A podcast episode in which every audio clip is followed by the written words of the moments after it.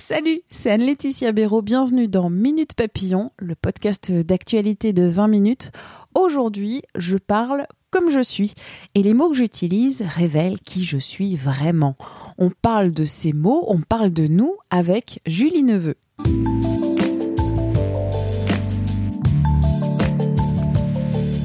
Qu'est-ce que les mots disent de nous? Sur Facebook Instagram, j'envoie des emojis à mes amis que je follow, j'appelle à la bienveillance et en même temps, je réagis au buzz, à la fake news et avec mes selfies, j'attends surtout des likes qui font du bien à mon ego. Mots du quotidien, mots des bons sentiments qui sont parfois en toc, tic de langage, les mots que j'utilise me dévoilent. C'est le propos du livre de Julie Neveu, maîtresse de conférences en linguistique à l'Université de Paris-Sorbonne, dramaturge. Elle publie Je parle comme je suis, ce que les mots disent de nous, enquête linguistique sur le 21e siècle chez Grasset. Dans Minute Papillon aujourd'hui, Julie Neveu nous parle de ces mots des sentiments que je publie en ligne, des mots un peu bisounours mais qui ne reflètent parfois pas du tout ce que je ressens réellement.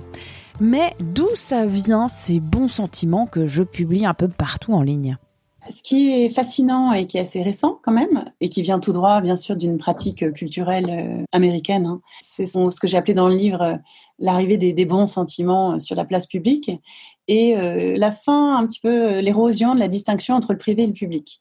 Et il se trouve que bah, avec la démocratisation d'Internet et les réseaux sociaux, donc on est tous, enfin tous, on est, plus on est jeune, plus on est entre 20, 30 et puis 30, 40 quand même de plus en plus. Et puis ça gagne les générations. Moi, je connais des grands-mères qui sont addictes à, Facebook, comme elles disent. et donc, on est tous là devant nos écrans, avoir une possibilité de nous exprimer, avoir une possibilité de créer des contacts avec des gens qu'en fait on ne connaît pas et de les appeler des amis. Euh, tout ça dans une représentation très aplatie, puisque Facebook, hein, euh, à l'origine, le mot euh, Zuckerberg avait dit The Facebook d'abord, le livre des images, des, visages, pardon, et en fait le trombinoscope en fait en français, c'est vraiment quand même une représentation donc par l'image de, nous-mêmes et qui nous souvent nous embellit un peu. Et, voilà. et donc on a cette possibilité incroyable incroyable et, et, très jouissive de pouvoir avoir l'impression d'avoir plein d'amis, euh, voilà, virtuellement d'avoir une vie sociale très très forte, virtuellement euh, d'avoir euh, des amants, des amantes infinies aussi. C'est comme si l'infini était devenu à portée quand même de, de main, du moins d'écran. de main, puisqu'on swipe hein, pour changer de profil, etc. Et, et, donc, ça fait très envie. C'est une tentation permanente. Voilà, ça, c'est le premier point. C'est une tentation permanente. Ensuite, qu'est-ce qui se passe? Bon, là, il y a des sociologues qui ont étudié ça aussi. Hein. Moi, j'ai remarqué je me suis euh, évidemment restreinte au, vocabulaire.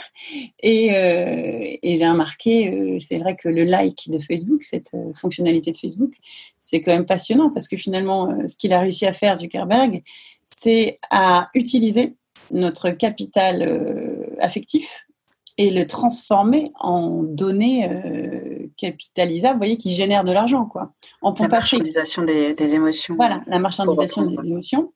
Et, euh, et, ce qui est fou, c'est qu'on bah voilà, on est, on est devenu notre propre matière. Euh, on, fait de nos émotions du marketing. Alors bien sûr, on peut dire ah oui, mais like, qu'est-ce que j'ai un peu dit dans le livre, like n'a plus rien à voir avec aimer, le verbe aimer. Et d'ailleurs, on ne le traduit pas. On ne traduit pas et on se doute bien. On dit liker, on, on fait je follow quelqu'un, je like. Euh. Voilà, je follow, je like, etc. Donc c'est plus, enfin c'est presque, ça a presque plus rien à voir avec les émotions, les sentiments, mais quand même, quand même, c'est-à-dire que on attend quand même un peu de nos amis quand on met un petit événement et tout. On est un peu, on est un peu malheureux quand même quand ils, quand ils like pas. Donc il y a quand même une petite pression. Là, il y a quand même ce, phénomène incroyable qui est que euh, on, on s'attend à ce que nos amis réagissent. Hein. Nos vrais amis, ils, like. Hein. Moi, mes vrais amis, ils like. Mmh. moi, je suis pas une vraie amie, je pense, parce que je suis, je suis, je suis très je suis assez de dinosaure de ce point de vue, donc je suis très peu sur les réseaux sociaux. donc je like pas souvent, et pourtant je les aime. Mais euh, voyez, donc c'est difficile de distinguer aujourd'hui, voilà, les, sentiments tels qu'on les éprouve réellement et les sentiments tels qu'ils sont publiés en fait. C'est vraiment une question de publication. Là où on parle de la vraie vie alors, entre la, vraie vie et, la vie sur les réseaux. Voilà, alors ben, bon, la distinction aussi elle est difficile parce que euh, est-ce que si finalement je passe ma vie sur, sur mes réseaux sociaux, c'est quand même ma vraie vie aussi d'être sur ces réseaux sociaux. Mais par ailleurs, j'ai pas mon corps qui est là, je on peut pas voir que je rougis, on peut pas voir que quand j'envoie euh, euh, un emoji mort de rire, bah en fait je suis pas du tout en train de rire à la maison. donc il y a quand même un une sorte de gouffre quoi, qui se fait entre euh, les, les réactions telles que je les montre, euh, telles que je les expose, et celles que je ressens pour de vrai. Donc c'est sûr que... Euh, mais c'est ludique, c'est super... c'est très tentant, c'est ludique, c'est c'est aussi bah, du vrai bon sentiment de façade.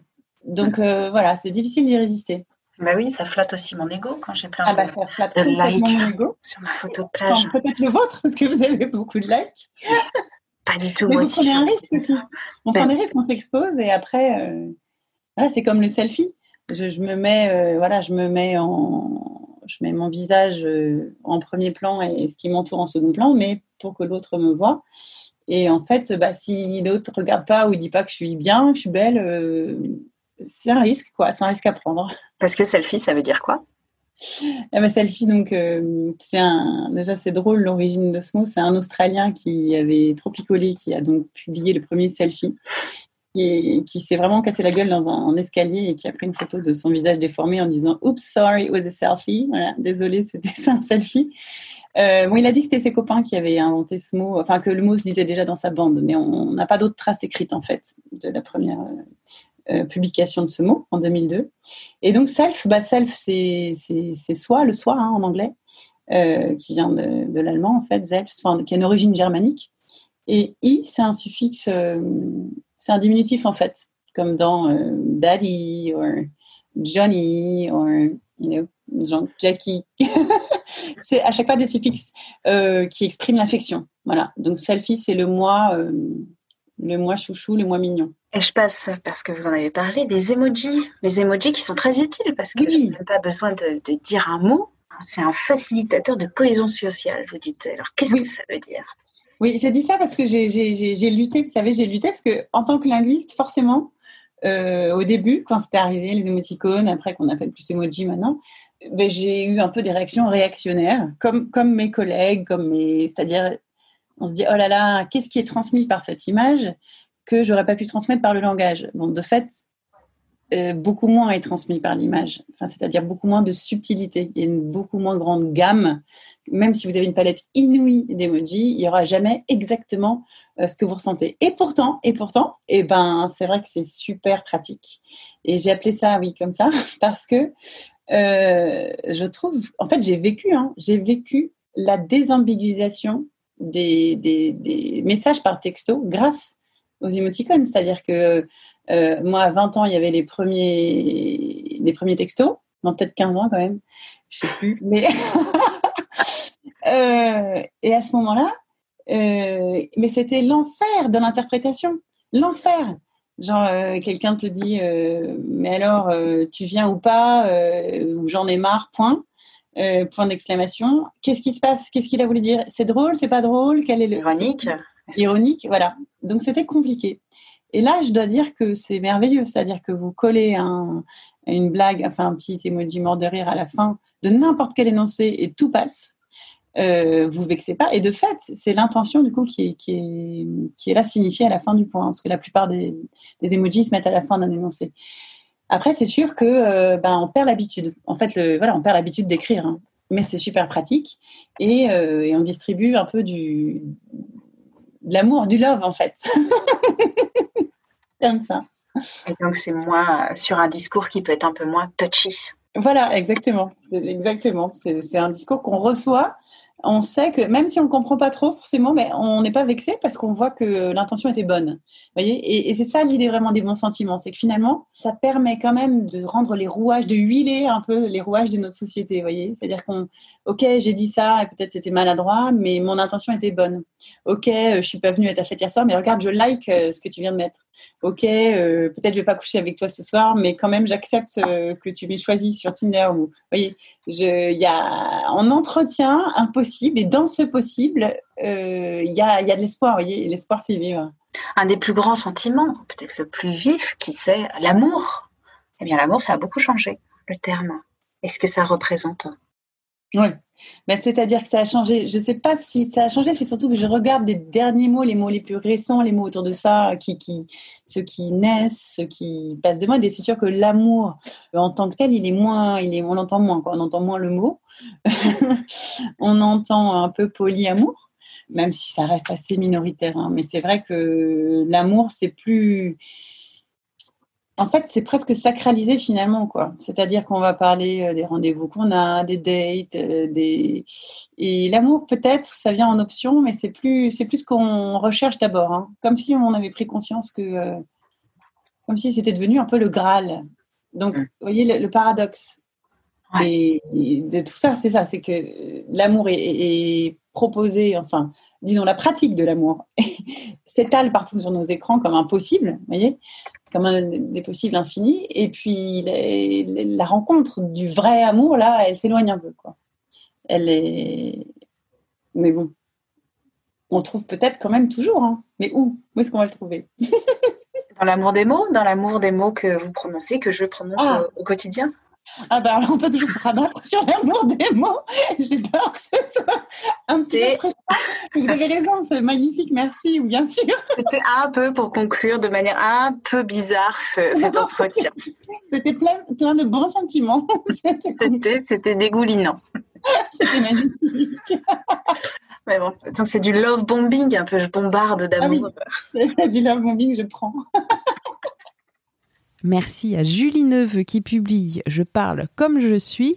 Minute Papillon, c'est le podcast d'actu de 20 minutes. Vous pouvez le retrouver sur toutes les applis et les plateformes d'écoute en ligne comme les plus connus Apple Podcast, Spotify, Deezer, Acast et beaucoup beaucoup d'autres plateformes. Vous pouvez aussi vous abonner, c'est totalement gratuit. Vous pouvez aussi vous désabonner, c'est totalement gratuit. Et on se retrouve demain. D'ici là, portez-vous bien.